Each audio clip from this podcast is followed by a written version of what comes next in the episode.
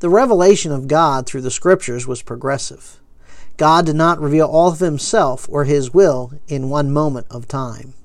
Instead, he revealed it to humanity over a period of time. For example, God did not reveal everything about his redemptive plan through Jesus at once. God revealed to Adam and Eve that the Savior would come through the seed of the woman, but not which woman. Genesis 3:15 I will put enmity between you and the woman, between your seed and her seed. He shall bruise you on the head, and you shall bruise him on the heel. God revealed the means of Jesus' death to King David. Psalm 22. My God, my God, why have you forsaken me?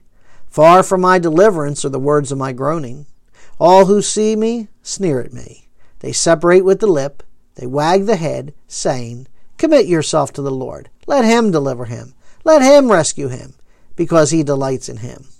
They pierced my hands and my feet. I can count all my bones. They look, they stare at me.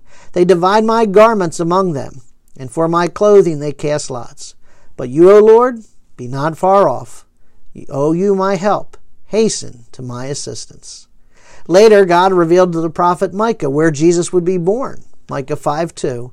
But as for you, Bethlehem Ephratah, too little to be among the clans of Judah, from you one will go forth for me to be ruler in Israel. His goings forth are from long ago, from the days of eternity. Progressive revelation does not mean that the older revelation is irrelevant or less scriptural than newer revelation, since all scripture is given by God. As R.C. Sproul states, the Bible is to be regarded as a holistic book in which the Old Testament helps us understand the New Testament, and the New Testament sheds significant light on the Old Testament.